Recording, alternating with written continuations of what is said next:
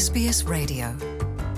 혹한과 폭설, 강풍을 동반한 겨울 폭풍이 미 대륙 전역을 강타하면서 크리스마스 연휴에 사망자가 속출하고 교통이 마비되는 등 피해가 눈덩이처럼 불어나고 있습니다.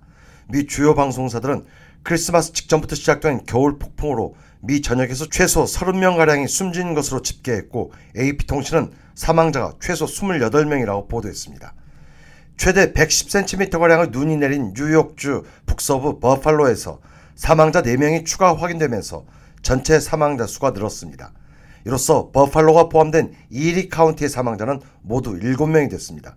이 중 최소 3명은 폭설로 응급요원들의 발이 묶이는 바람에 필요한 치료를 받지 못해 숨졌습니다. 나머지 사망자들의 구체적인 사인은 공개되지 않았습니다. 마크 폴로네즈 이리 카운티 시장은 사망자가 추가될 것으로 내다봤습니다. There may be more. I, don't want to say that this is going to be it because that would be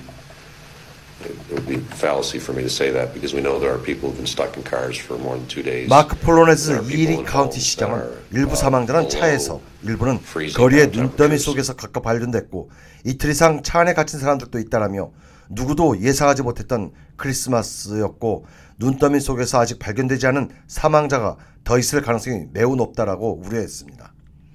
오하이오주에서는 50중 추돌 사고를 비롯한 여러 건의 교통사고와 감전사고 등으로 10명이 숨졌고 미주리주와 캔사스주에서도 운전자 4명이 각기 다른 교통사고로 사망했습니다.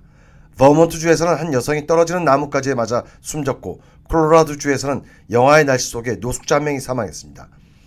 미 중서부를 남북으로 가로지르는 대평원 일대에서 시작된 이번 겨울 폭풍은 동쪽으로 이동하면서 큰 피해를 낳고 있습니다.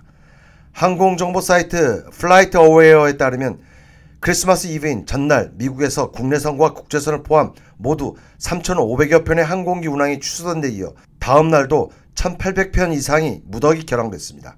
강추위 속 정전 피해도 잇따르고 있습니다. You're with SBS Radio.